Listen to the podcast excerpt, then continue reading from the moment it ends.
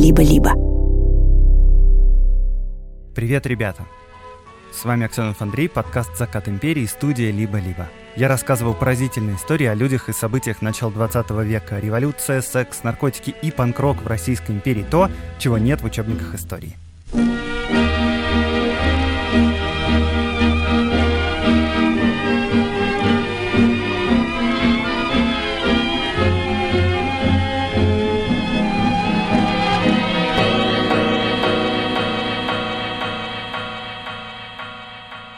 Во-первых, уже через две недели лекции. И, кстати говоря, цены повышаются ближе к встрече.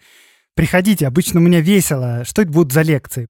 Про белую миграцию, как люди обживались на новом месте, как спорили о том, кто во всем виноват, какие были проблемы с документами и как они надеялись вернуться. Вторая лекция про то, как можно было после свержения царя проиграть страну большевикам. Прям по пунктам. Что либералы сделали не так? И что, например, можно было сделать так? Потому что в Германии, к слову, в похожей ситуации в то же самое время либералы удержали страну. Короче говоря, приходите. Лекции будут в Стамбуле, в Алмате, в Тбилиси, в Ереване, в Батуми. Всех очень жду. Ссылка на билеты в описании выпуска. А сейчас мы наконец-то перейдем к рекомендации книжек вместе с партнером подкаста, с подписным книжным сервисом BookMate. BookMate дает доступ не только к электронным книгам, но и к комиксам, и к аудиокнигам. И сегодня моя рекомендация как раз аудиокнига.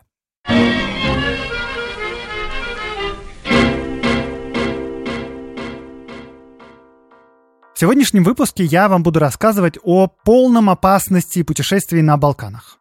И вообще был бы рад вам порекомендовать путевые заметки сегодняшнего героя, но они есть только в дореволюционной орфографии и в архиве. Поэтому сегодня моя рекомендация — книги героя моего детства Тура Хейердала. Тур Хейердал в середине 20 века предположил, что племена на Полинезийских островах в Тихом океане имели связь с инками из Южной Америки. Но, да, предположить это одно, а вот Хейердал решил попробовать пересечь Тихий океан на фактически плоту. Он изучил сохранившиеся картинки древних инков, и по этим картинкам построил точно такой же плот с парусом. Назвал этот плот Контики, собрал команду ученых и отправился в путешествие. Используя попутное течение, он действительно приплыл из Перу в Полинезию. Это 7 тысяч километров. Они снимали фильм даже по дороге, этот фильм получил Оскар. А сам тур Хейердал стал знаменитостью. После этого были у него и другие путешествия. Например, он пересек Атлантику на лодке из папируса, как у древних египтян. И обо всех своих путешествиях написал книги. Причем книги отличные, написанные с большим юмором. Он описывает, например, как они ловили в море рыбу и с ее помощью утоляли жажду, как в середине путешествия они просто перестали понимать, что они делают посреди океана на маленьком плоту. В букмейте есть четыре аудиокниги про разные путешествия тура Хейердала. По Тихому океану, по Атлантике, и еще две про то, как он пытается разгадать загадку статуй на острове Пасхи и загадку пирамиды на Мальдивских островах. Ссылки на эти книги в описании этого выпуска. А в приложении букмейта слушать книги очень удобно. В плеере есть возможность менять скорость воспроизведения и ставить таймер сна. В общем, все как в наших любимых подкаст-приложениях а все аудиокниги в букмейте сделаны с профессиональной озвучкой. Если у вас уже есть Яндекс Плюс, то вы можете подключить опцию Bookmate и читать все книги из каталога через приложение. А если Яндекс Плюс у вас еще нет, то по промокоду Empire Book подписка плюс с опцией Bookmate будет действовать для вас бесплатно до конца года.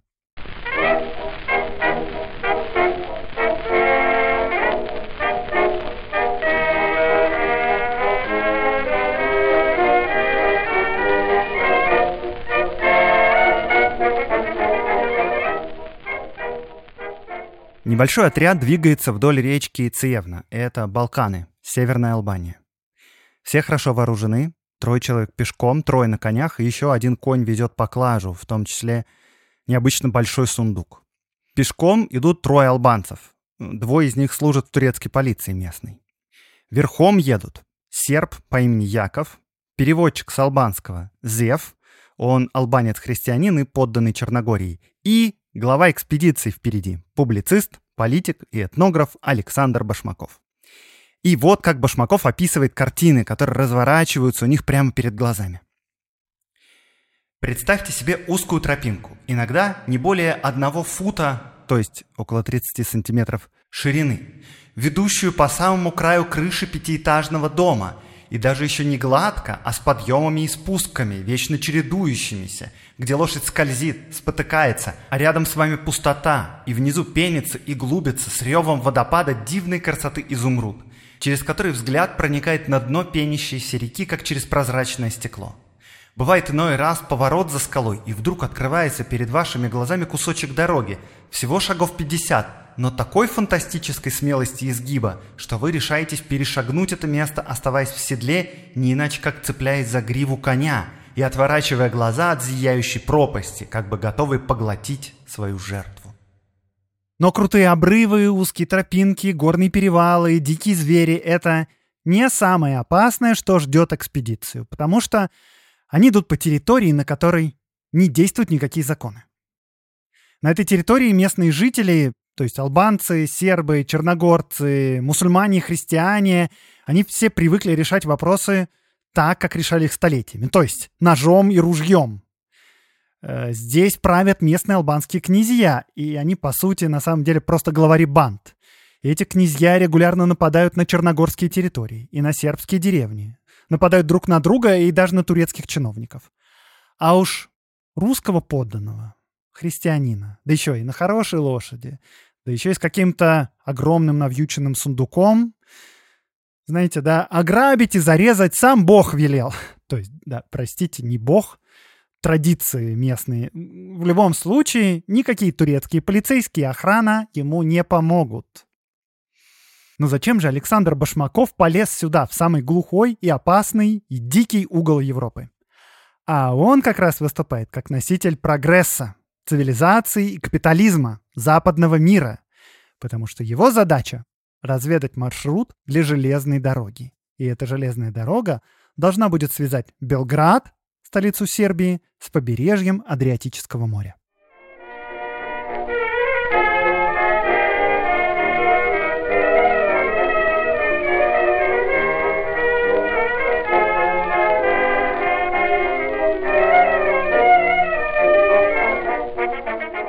Давайте я вкратце вам расскажу, что тут с границами.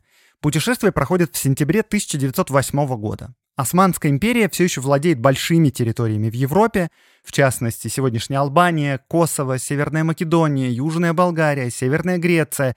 Это все еще территории Османской империи. Королевство Сербия и Королевство Черногория уже существуют, им по 26 лет. Сегодня Сербия и Черногория имеют общую границу, но тогда, в 1908 году, нет, потому что между ними находится территория Османской империи. Живут тут все смешанно – сербы, черногорцы и албанцы. По большей части сербы и черногорцы православные, а албанцы – мусульмане, хотя есть и албанцы-католики, и сербы-мусульмане.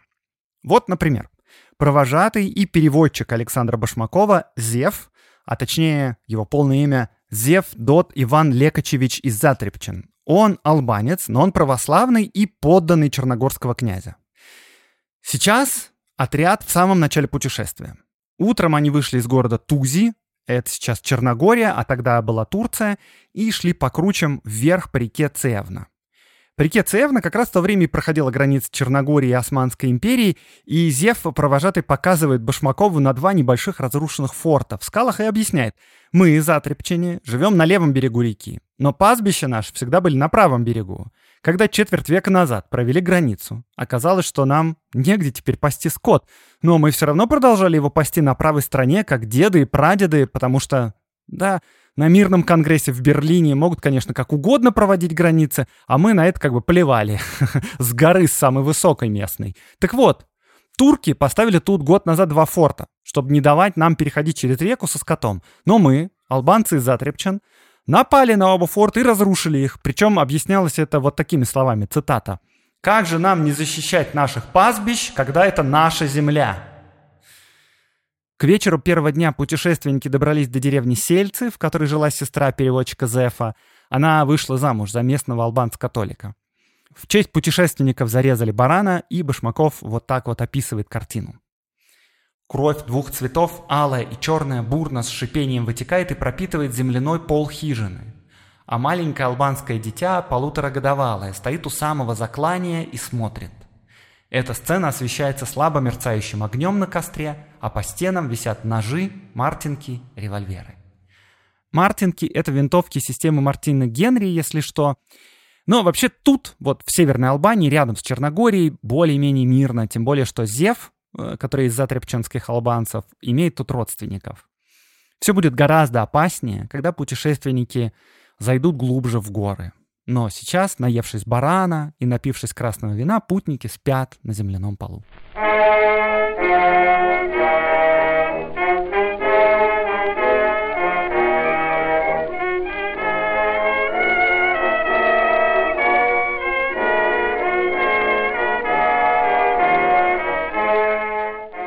На утро Александр Башмаков решил посетить местного священника, для чего пришлось перейти по узкому висячему мосту через Циевну. Священника звали Иоахина Серети, и он был францисканским монахом, явно был рад видеть гостей и повел к себе в дом. Полы в доме у священника тоже были земляные, очаг тоже прямо на полу, как в обычном албанском доме, но зато был дымоход. Сам священник был албанцем и учился в Италии, так что сначала заговорил с иностранцами на итальянском. Но Башмаков итальянского почти не знал. Ни французского, ни немецкого не знал уже священник. И тогда они перешли на латынь. И вот тут разговор пошел. Никогда не знаешь, когда тебе могут пригодиться уроки латыни из гимназии, потому что в каждой гимназии в Российской империи латынь была обязательным предметом. Ну, а францисканец, естественно, латынь тоже знал. После беседы и после совместного фотографирования, потому что Александр Башмаков взял с собой фотоаппарат и много фотографировал, отряд отправился дальше. Всю первую половину дня путешественники шли в гору по густому лесу и забрались на перевал Пределец. Высота 1350 метров над уровнем моря, но вида красивого тут никакого нет, потому что вокруг сплошные деревья. Пока что Александру Башмакову кажется, что маршрут для железной дороги вполне годный. Ну, конечно, под этим перевалом придется делать тоннель, а так дальше может железная дорога вполне идти вдоль реки. Отряд спускается на другую сторону перевала, и вот здесь уже, в отличие от предыдущей гористой и скупой местности, прекрасная плодородная долина.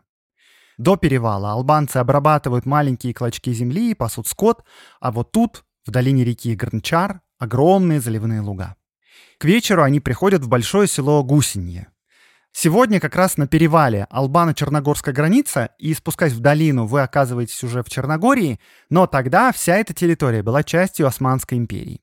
И вот, приближаясь к Гусинье, отряд услышал беспорядочную пальбу из ружей, и все, конечно, очень напряглись, пока встречные албанцы не объяснили. В Гусинье празднуют начало Рамадана. В сумерках путешественники вошли в город, и всем было очень не по себе. Гусинье тогда был по преимуществу албанским, мусульманским городом, и христиане вечер Рамадана прятались по домам. А тут, да, прямо посреди улицы русский на коне и в шляпе едет. И на самом деле не только местным христианам и путешественникам нашим было не по себе, потому что не по себе было еще и местным турецким чиновникам. И вот наши путники вместе с местными чиновниками закрыли двери в полицейском участке и сидели там, э, ждали, пока атмосфера на улице не станет как бы более доброй. Потому что чиновники, начиная с главы области Каймакама, да, они были турками, и они тоже могли ожидать от албанцев чего угодно. Два года назад, недалеко отсюда, в селе Ругово, албанцы убили предыдущего турецкого Каймакама.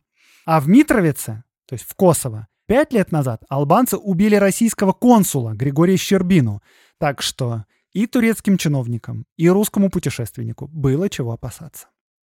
Гостей посадили на диваны, принесли кофе и табака и начали расспрашивать о путешествии. А в это время за окном бегали люди, непрерывно полили в небо и кричали «Смерть Чафиру и смерть Геауру». Чафир — это переиначенное арабское слово «кефир», и означает оно то же самое, что и турецкое слово «гяур» — неверный. То есть конкретно Александр Башмаков. Э, я бы вообще-то на месте Башмакова радовался бы защите со стороны официальной власти, но вот Башмаков ужасно занудно и ужасно душно перечисляет в путевых заметках, как он был недоволен гостеприимством чиновников турок. Он был типа 10 часов в седле, он хотел отдохнуть и поесть. А тут ему пришлось целый час пить кофе, курить сигареты и рассказывать о своем, как бы, хайке. Ну, то есть, да, его точку зрения, конечно, можно понять, но, с другой стороны, а что он хотел? Идти с полицейского участка по темным улицам искать ночлег? Короче, в итоге, в общем, через час, когда страсти немного улеглись, Каймакам, ну то есть вот этот местный областной глава, отвел Башмакова к себе домой, накормил ужином и выделил комнату, которую Башмаков назвал на редкость чистой. Это стат была. И я вообще тут должен вам сказать, что Башмаков в своих путевых заметках не жалеет яда и презрения, когда дело доходит до албанцев и турок. Он ругается, что ему приходится курить обслюнявленные даренные самокрутки. Он жалуется на отвратительную еду, на блох и вшей в постелях. Но когда дело доходит до гостеприимства сербов или черногорцев, ну тут, конечно, совсем другое дело. И вино у них отличное, и стол супер, и люди все выше всяких похвал просто. Можно было бы, конечно, не обращать внимания на обыкновенный дореволюционный шовинизм, но только дело в том, что сам Башмаков не просто разведчик пути для железной дороги. Ну, собственно говоря, он к строительству железных дорог вообще до этого не имел никогда никакого отношения. И путешествие его политическое, и сам Башмаков не железнодорожный инженер, а политик и общественный деятель.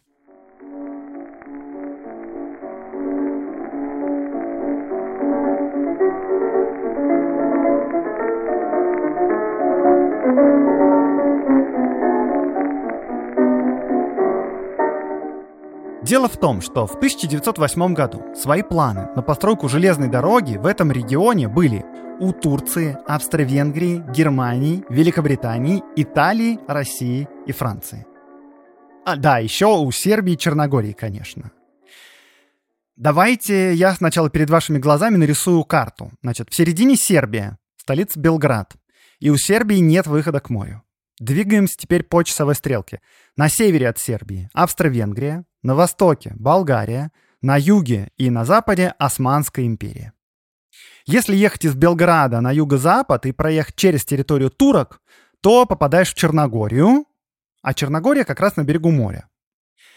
Э, так, теперь дальше. Через Белград. Тогда уже проходила железная дорога с севера на юг, из Австро-Венгрии в Салоники.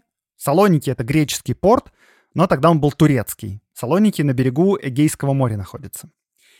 В общем, если ты везешь товары из Белграда, сделанные в Сербии, в Европу, то у тебя два варианта. Можешь поехать на север, через Австро-Венгрию, а можешь поехать на юг, до Салоник. И тогда потом надо перегружать все на пароход и оплывать всю Грецию.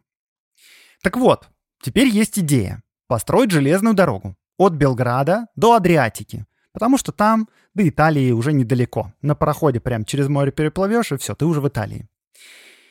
Дело тут не только и не сколько в логистике, ну, потому что, например, министр иностранных дел Российской империи Александр Извольский вообще говорил, что эта железная дорога ни при каких условиях не окупится. Это все дело политическое.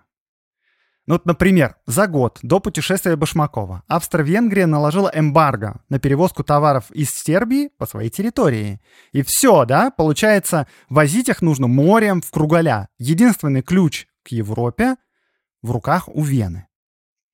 А раз вопрос постройки железной дороги политический, то значит надо действовать аккуратно, чтобы не нарушить хрупкий баланс сил. Потому что Балканы — это чертов улей с пчелами. Ткни не туда, и начнется кровавый замес. А поскольку еще на Балканах сходятся интересы очень многих э, крупных стран, то замес на Балканах легко может поджечь всю Европу. И если мы не хотим пожара, то надо, чтобы все друг с другом заранее договорились. Так что в Париже провели специальную международную конференцию по этому вопросу. Это, конечно, прикол. То есть, да, вопрос о том, где будет проходить железная дорога, решают не сербы, не турки, не черногорцы, а европейские державы совместно. Типа, погодите, взрослые дяди решают, как не нарушить геополитический баланс. Ну, в общем, на Конгрессе все, конечно, согласились, что дорога нужна, но вопрос был в том, где именно ее строить. У черногорского князя была своя идея маршрута. Э, надо ее, говорит, провести преимущественно по сербским и черногорским территориям, ну и немножечко по Турции, в том месте, где она разделяет земли Сербии и Черногории. Германия, которая союзник Турции, говорила, не-не-не-не-не, извините. Мы, конечно, согласны на дорогу из Белграда к морю, но только если эта дорога будет выходить не к Черногорскому порту, а к турецкому на побережье Албании. И вся эта дорога должна идти по территории Османской империи, потому что вам, славянам, слишком жирно будет. Англичане же вообще говорили, что они согласятся на эту дорогу только если построят еще одну железную дорогу, перпендикулярную первой, которая соединит Австро-Венгрию и Турцию второй параллельной линией не через Белград. А то получается, что у Белграда слишком много возможностей. Короче говоря, это просто какой-то нераспутываемый клубок противоречащих друг другу интересов. Надеюсь, что у вас не вскипел мозг. На всякий случай я выложу в соцсети завтра карту со всеми границами и предлагаемыми маршрутами. Ну, короче говоря, теперь главной теме выпуска. У нашего Александра Башмакова был собственный план маршрута железной дороги, третий. И именно поэтому он и полез в самые опасные места, туда, где албанцы живут в перемешку с сербами и черногорцами. А если конкретнее, то в те места, где албанцы даже уже перевешивают. То есть в Косово. Потому что Александр Башмаков — монархист и панславист.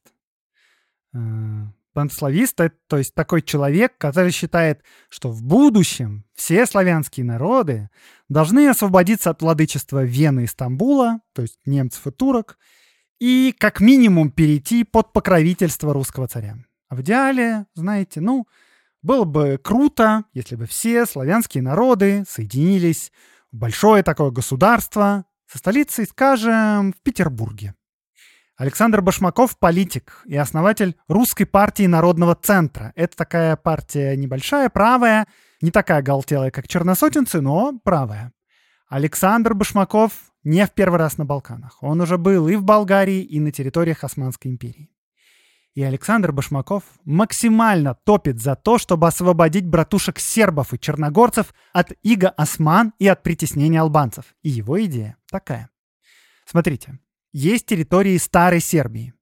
Это центр древней сербской государственности. Косово и Метохия. Тут стоят города Приштина и Призрен. Это древние столицы сербов. Тут короновались на царство сербские правители в XIV веке. Тут, на Косовом поле, 500 с лишним лет назад сербы бились с турками и проиграли им. И так османы и захватили Сербию. А вот сейчас, в начале 20 века, вся эта территория не просто принадлежит Османской империи. В ней большинство населения уже албанцы и перешедшие в ислам сербы. Православные тут угнетенное меньшинство. И поэтому, считает Башмаков, железную дорогу надо строить именно тут, по территории Косово, а выходить на юге в Черногорский порт Бар.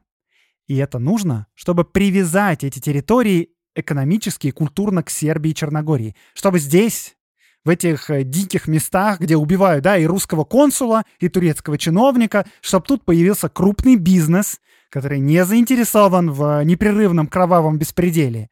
И главное, чтобы дать понять местным славянам, вы под защитой и покровительством. Начнем с железной дороги, закончим объединением славянских земель. Вот что он пишет. От славянских Альп до Шардага, от Савы до Адриатики – в этих надеждах отражается будущее единство всего великого сербского племени. Приближение к достижению этого идеала не есть чисто политическая задача. Это вместе с тем необходимая духовная эволюция мировоззрения европейских народов, которые слишком часто симпатизировали исламу против христовой веры. Освобождение сербов в Верхней Албании и Старой Сербии есть вопрос, назревший во всей его ноготе, он стоит вне всяких сомнений.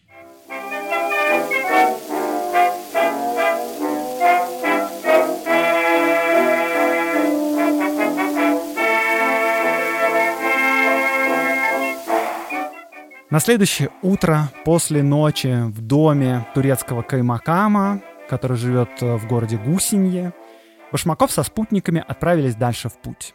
Э, чему турецкие чиновники были очень рады, потому что местные явно точили ножи. У переводчика и проводника Зефа и здесь были знакомые, и знакомые передали, что ночью некоторые горячие албанцы предлагали убить турецкого Каймакама за то, что тот дал приют русскому – но разумные голоса взяли верх. А разумные голоса — это, если что, такие. Каймакама трогать мы не будем, а вот русского... Сколько бы ему не дали охраны, могилу найдет.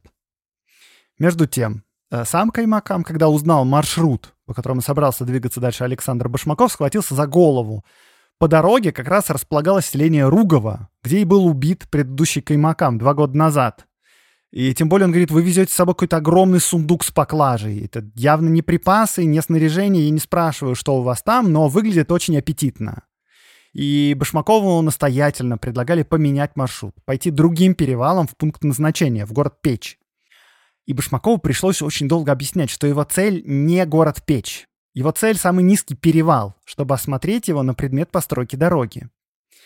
И в итоге Каймакам выделил путешественникам отряд из 14 солдат-турок, то есть не местных албанцев. И так все и отправились. Солдаты были совсем разными по подготовке и по возрасту. Никакого походного порядка никто не соблюдал, так что отряд растянулся по тропе на полкилометра. А при этом еще, кстати, поход по горам дополнялся тем, что все солдаты не ели и не пили, потому что с ночи начался Рамадан, пост. И вот, через два часа после выхода из Гусинья отряд пришел в село Плава. Сейчас это тоже как и Гусинье Черногория. Плава, точно так же, как и Гусинье, по большей части заселена тогда мусульманами, а заправляет тут местный князь Асса Ферович. Асса Ферович был знаменит на всю округу. Еще в Черногории Башмакова предупреждали быть с ним аккуратнее, потому что у князя есть свой замок, и при случае он вообще легко собирает войско со всей округи. Прямо сейчас Черногория заключила с ним мир, так называемую Бессу, и Ферович через границу не ходит. Но, да, вы можете оценить. Мир надо заключать не с Османской империей и не с турецким Каймакамом, а с каждым отдельным местным князем. Потому что, да, Турция Турцией, а у нас тут, знаете, свои порядки. И Башмакову очень рекомендовали тоже заключить Бессу с Аса Феровичем, потому что это гарантировало бы безопасность отряда. Так что Александр Башмаков, как зашел в плаву, сразу отправился к князю. И вот как он описывает встречу. Толпа почтительно расступается, и с жестом царственного достоинства подходит ко мне фигура лет 45. Скуластая, громадной мускулатуры, со спокойным повелительным выражением на лице. Глаза монгольского типа, острые, хитрые, с сильной волей во взоре. Это фигура без малейшего оружия, как бы из небрежности и беспредельной наглой самоуверенности. Это сам Асса Ферович. Асса Ферович предложил Башмаков переночевать, на что тот вежливо отказался, дескать, впереди большой путь, времени мало. Со своей стороны, Башмаков предложил сфотографироваться вместе, но тут уже отказался Асса Ферович – кстати, да, Башмаков много очень фотографировал по пути. Заходите после выпуска в соцсеть подкаста, я там выложу фотографии. В общем, разговор не клеился. Бесы, то есть мира, Аса Ферович не предложил. И это означало, что жизнь и смерть Александра Башмакова и его спутников — это дело исключительно самого Александра Башмакова и его спутников. Отряд отправился дальше и начал подниматься из долины, в которой находились села Гусенье и Плава, на перевал. Прямо сейчас по перевалу проходит граница. Из Черногории мы бы тут сегодня попали в Косово. Ну а тогда все это Османская империя. Сейчас Косово — это частично признанная республика с албанским большинством. США, почти вся Европа признают ее независимой, а вот, например, Россия, Украина и Китай признают частью Сербии. Косово и сейчас не самое спокойное место, а тогда вообще просто самое опасное. Именно тут убили Каймакама и русского посла — Законы тут не действуют, а работают только местные обычаи.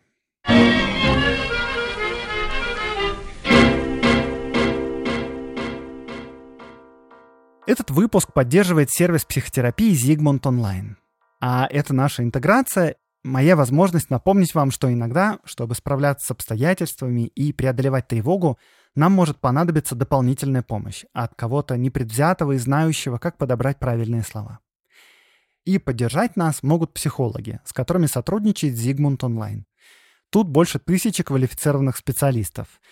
Кажется, что это огромный выбор, но попасть в команду не так-то просто. Финальный отбор проходит только один из десяти специалистов. Требования очень высокие. В Зигмунде проверяют, чтобы у психолога было высшее профильное образование, больше трех лет частной практики и сертификаты для ведения психотерапии. С моим промокодом «Закат» на 30% скидку первая сессия с психологом в Зигмунд Онлайн будет стоить всего 1950 рублей. Забронировать сессию со скидкой можно до 31 декабря 2023 года, а провести ее аж до 31 января 2024. Ссылка и промокод в описании выпуска.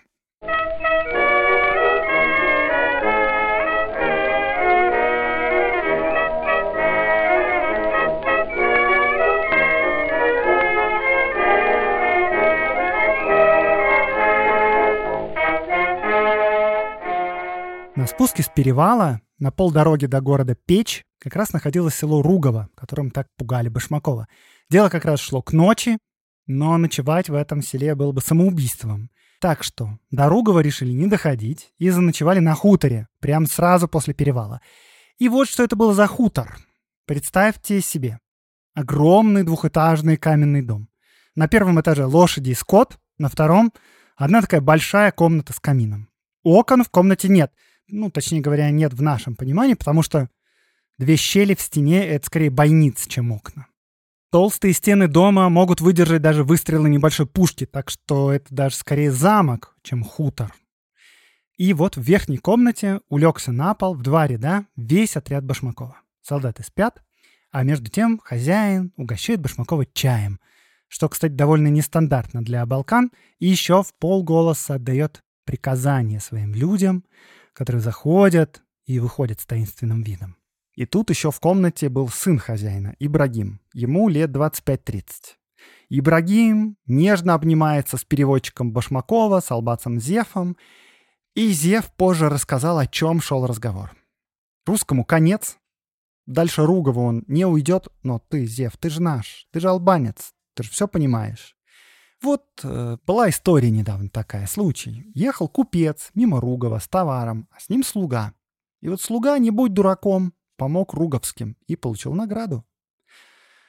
Но Зев э, на ясный намек ответил тоже ясным отказом. Э, конечно, Башмаков понимал, что его ждут довольно серьезные опасности. И поэтому он отдал всем указания еще загодя. Во-первых, Всем вокруг надо говорить и между собой тоже повторять, что после перевала отряд идет не в печь на восток, а на запад, в Бероне. Во-вторых, надо говорить всем и друг другу тоже, что на следующий день мы хотим типа отдохнуть и отправимся в путь после обеда, а на деле пойдем рано утром. И Зефа Башмакова было от чего тревожиться, потому что около часа ночи сын хозяина Ибрагим поднялся и исчез из дома, а вернулся уже под утро.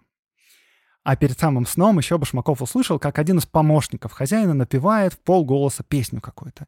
И Башмаков, любопытствуя, попросил ее продиктовать, чтобы записать. И в переводе слова песни были вот такие.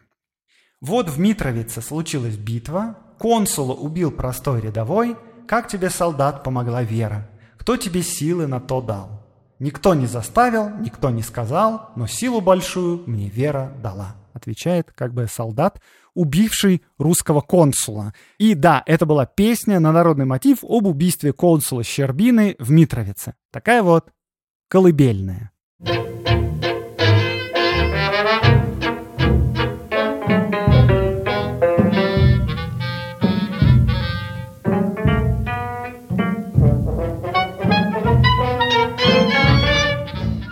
На утро отряд, неожиданно для хозяев, сразу собрался в путь. Но Ибрагим и помощник хозяина, который ночью пел колыбельную, они вызвались их провожать. Причем Ибрагим был постоянно рядом с Башмаковым, а второй албанец рядом с Зефом.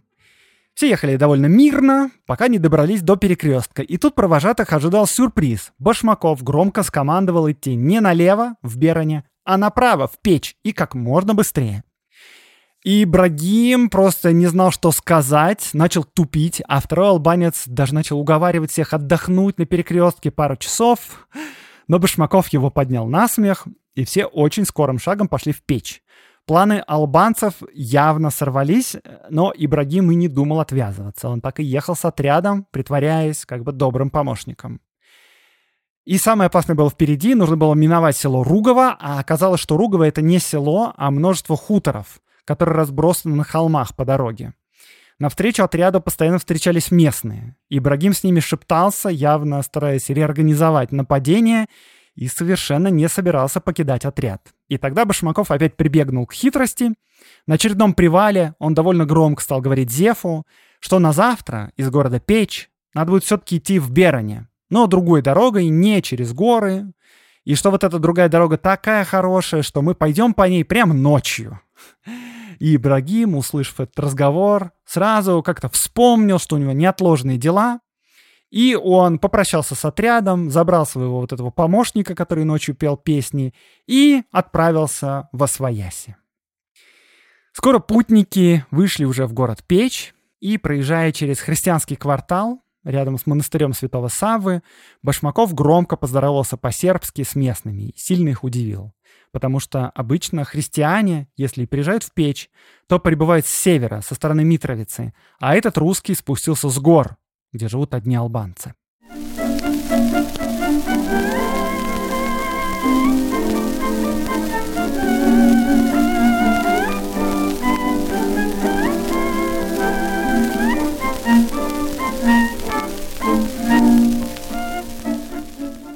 Сведения про город Печь такие. Башмаков пишет, что в городе в 1908 году, вот когда они путешествовали, живет около двух с половиной-трех тысяч православных сербов. А албанцев неизвестно сколько, но намного больше. По сведениям этнографа Гончевича, за 20 лет до похода Башмакова общее население города составляло 18 тысяч человек. Ну то есть сербов тут примерно в 8-10 раз меньше албанцев. Печь находится уже не в горах, а у самого края огромной равнины, Метохии. То есть это та самая старая Сербия. Название Метохия происходит из греческого и означает «церковная земля», потому что местные земли когда-то давно, столетия назад, были пожалованы сербскими правителями монастырю Высокие Дечины. А сейчас, в 1908 году, к православным, а особенно к русским, относятся тут не очень. Ну, то есть Местный губернатор любезно предоставил жилье и охрану Александру Башмакову и его спутникам, но губернатор тут, как обычно, турок, а местные в основном албанцы. Башмаков посетил в городе православный монастырь, вокруг которого и располагался христианский квартал, и расспрашивал местных, как им тут живется. На что один серб показал фотографию, которую сделал сам два года назад. И фотография такая, я ее тоже выложу в соцсети. Стоит, значит, группа очень суровых таких усатых мужиков. Посередине такой же суровый усатый монах в рясе, а перед ними на полотнище отрезанная голова. И сербы говорят, это голова черногорца из-за перевала. Он попал в стычку с руговцами, и те ему отрубили голову. И целый день потом носили эту голову по городу, а вечером дали играть детям, и те ее зафутболили на помойку. А на следующий день мы голову похоронили, и это вот как раз фотография с похорон. Так вот, э, говорит серб-фотограф, это еще не конец истории. Меня за эту фотографию арестовали и посадили на 15 лет. Но да, я вот сейчас на свободе, потому что за меня заступился новый русский консул в Митровице. Я просидел не 15 лет, всего лишь 3 месяца. Вы спрашивали, как мы тут живем? Ну вот, примерно так вот. И дальше в заметках Башмаков развивает мысль, что в городе Печь тоже неплохо бы иметь русского консула – не для помощи русским путешественникам, естественно, их тут, очевидно, почти не будет. Консул здесь нужен для защиты православного населения. И причем убийство русского консула Щербины в Митровице его не смущает. Даже наоборот. Вот оцените слова Башмакова. «Это дело трудное и опасное. Если Митровицкий консульский пост освящен был кровью первого ставленника, незабвенного Щербины, то я склонен думать, что водворение русского консульского воздействия в Печи едва ли обойдется без геройской жертвы первого, кто дерзнет занять этот отчаянный, но геройский пост исторического служения величию нашей Родины. Что же? У нас еще не иссякла порода Щербин и Ростковских. Мать Россия на этот счет таровата.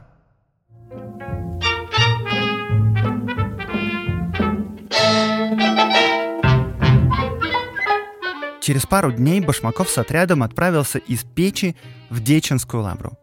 Тот самый древний монастырь, которому когда-то давно были пожалованы земли в долине Метохии и который в свое время был резиденцией сербского патриарха. Солдаты, которых Башмакова дал каймакам в Гусинье, уже развернулись домой, и местный печский уже губернатор дал Башмакову для охраны своих 8 всадников.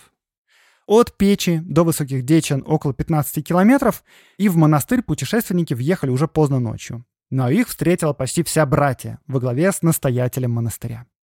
Монастырь — это древняя средневековая крепость, и в том числе в монастыре постоянно или временно жили много местных сокруги, в том числе албанцев-мусульман. Это звучит непривычно, но монастырь, с одной стороны, давал им защиту и работу, а с другой стороны, монастырь сам получал от этого дополнительную защиту. Потому что, да, смотрите, мы заботимся не только о сербах, но вообще обо всех. Солдат-мусульман отправили отдыхать, а православные пошли на службу, после чего Башмакова проводили в его комнату. И тут Башмаков и Зев наконец распаковали свой загадочный сундук и передали вещи из него настоятелю монастыря, потому что в сундуке в этом были подарки монастырю из Петербурга, из Александра Невской лавры. Это богато украшенное Евангелие и икона Александра Невского. После этого все отправились на ужин и, наконец, спать. И впервые за долгий путь Башмаков и его спутники спали в полной безопасности. Между тем, еще за пять лет до этого монастырь в Высоких Дечинах находился в таком плачевном состоянии, что был близок к закрытию. Во второй половине XIX века на него регулярно нападали албанцы. В 1900 году турецкое правительство отправило даже своих солдат на защиту монастыря, но помогало это мало. Последнее крупное нападение было совершено в 1902 году, для чего силы объединили несколько местных князей. Кстати говоря, наш знакомый князь-бандит Асаф Ферович к этому нападению не присоединился, потому что он уважал Лавру и даже присылал в монастырь провизию. То есть, я же говорю, тут как бы все свою политику ведут. Турецкие солдаты помогли отстоять монастырь, но в любом случае жизнь тут была такой опасной, что настоятель монастыря жил уже не в Дечинах, а в Митровице. В Митровице было безопаснее. В 1902 году в монастыре жило два монаха. А сам монастырь задолжал огромные деньги местным князьям, в том числе и Феровичу. И вот, в самом начале 1903 года, то есть за пять лет до путешествия Башмакова, произошла перемена. Долги были выплачены, потому что сербы запустили массовую краудфандинговую кампанию, а сам монастырь передали русским монахам Сафона. И в этом тонком деле участвовало русское и сербское правительство, а также сербский и константинопольский патриархат. Монастырь прямо официально передали в руки Афонской обители храма Иоанна Златоуста. В Высокие Дечины приехали русские монахи, а настоятелем стал иерархий монах Кирилл. Он тоже был русским по происхождению, но он с юности, с 15 лет, э, был монахом на Афоне. И вот русские монахи возобновили ежедневное богослужение, устроили больницу, открыли школу с пансионом для сельских детей и построили новый корпус для проживания братьев. В монастырь э, не просто въехали русские монахи. Он еще, конечно, встал под покровительство русского консула.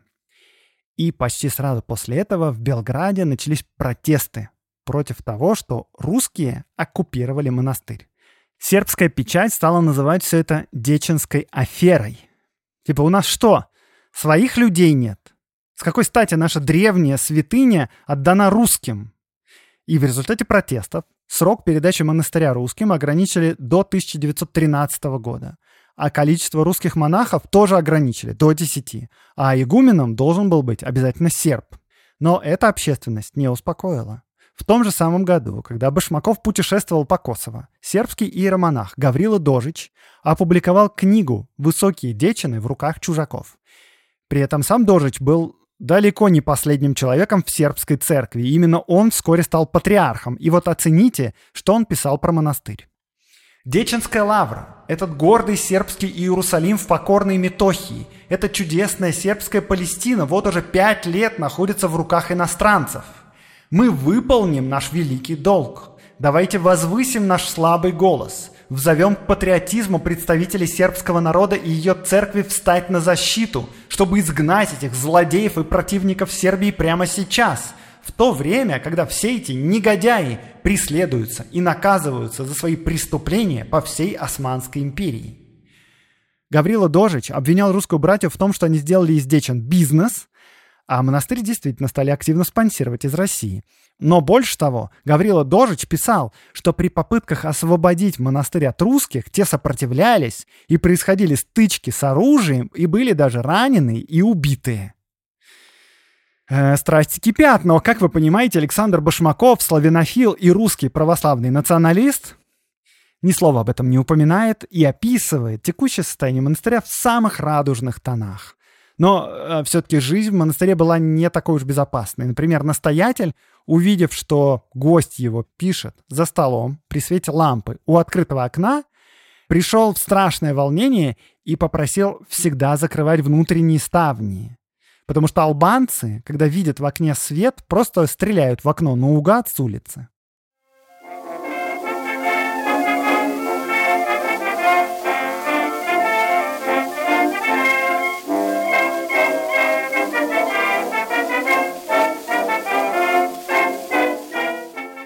На следующий день Башмаков вместе с настоятелем монастыря и со спутниками поднялся здесь на перевал, около монастыря, чтобы оценить окрестности.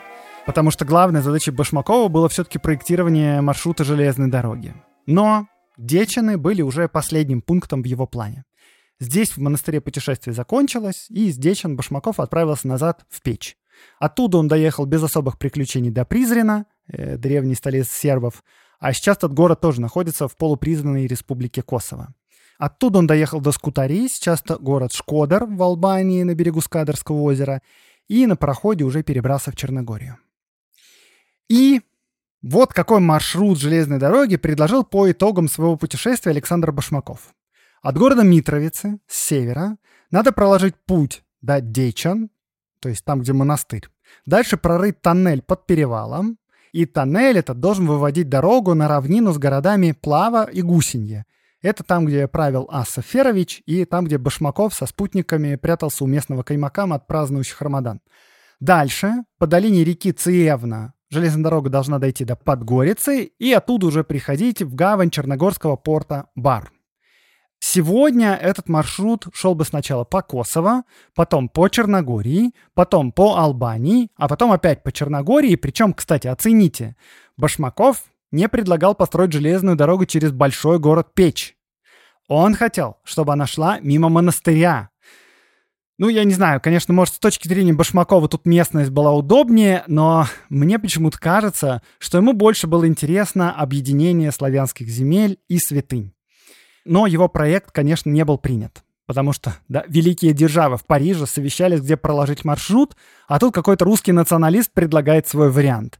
Но вообще я думаю, что целью Башмакова было презентовать свой проект внутри России и лоббировать его дальше в правительстве. Но в любом случае ни этот проект, ни какой другой не был осуществлен. Все споры иностранных держав о том, как и где строить железную дорогу, были зря. Сразу после окончания путешествия Башмакова начался боснийский кризис. И это совсем отдельная история, я ее как-нибудь расскажу. Дальше, в 12-13 годах между Балканскими странами и Османской империей прошли войны, в которых сначала у турок отбирали земли, а потом уже балканские страны воевали между собой, чтобы их поделить. В результате войн все территории, по которым путешествовал Башмаков, перешли к Сербии и Черногории и частично к новому государству Албания – Монастырь Деченах, в частности, спустя 500 лет вернулся в Сербию. А потом началась Первая мировая война, потом до Второй мировой недалеко. Короче говоря, железную дорогу, которая соединила Белград с Адриатикой, построили только при социализме. Ее запустили в 1976 году. И она идет гораздо севернее и западнее того маршрута, который предлагал Александр Башмаков по чисто сербским и черногорским землям, чуть-чуть заезжая на территорию Боснии. И по этой дороге сейчас можно проехать, э, только не рассчитывайте, во-первых, на комфорт, потому что там поезда старые, а во-вторых, не рассчитывайте на то, что поезд придет вовремя. Опоздание часа на 4 — это скорее норма, чем исключение, но виды здесь безумно красивые. При возможности, конечно, прокатитесь.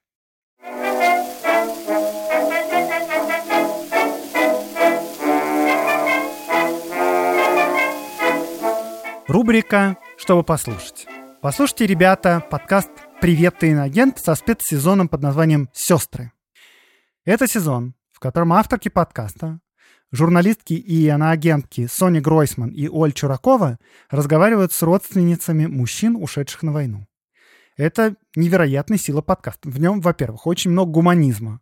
Во-вторых, там на большом количестве примеров показывается, что вообще в голове у людей, которые идут воевать. И нет, там обычно не патриотизм и не вера в русский мир. В третьем выпуске там вообще длиннейший монолог вагнеровца, который очень прямо рассказывает, чем он занимался на войне. Это подкаст про людей, которые рано или поздно вернутся домой, и с которыми нам потом жить очень много лет. В середине июля он мне написал, что, знаешь, я так решил, я ухожу по контракту служить э, в Украину. Мне здесь скучно, поэтому я пойду туда. Я очень надеялась, что мой брат не занимается разбоями. Я знала, что он не будет насиловать людей или издеваться над людьми. Но я очень боялась того, что он будет убивать людей. И он задавал мне неоднократно этот вопрос, почему я должен стрелять старика, почему я должен это делать. Привет, меня зовут Оля Чуракова. А меня Соня Гройсман, и это «Сестры» специальный сезон подкаста «Привет, ты агент». «Сестры» — это история о семьях россиян, которые ушли на войну, и о том, что ждет нас всех после их возвращения. И, к сожалению, нам кажется, что самое страшное впереди. Это просто работа. Убивать других людей. Слушайте «Сестер» на всех платформах в подкасте «Привет, ты иноагент».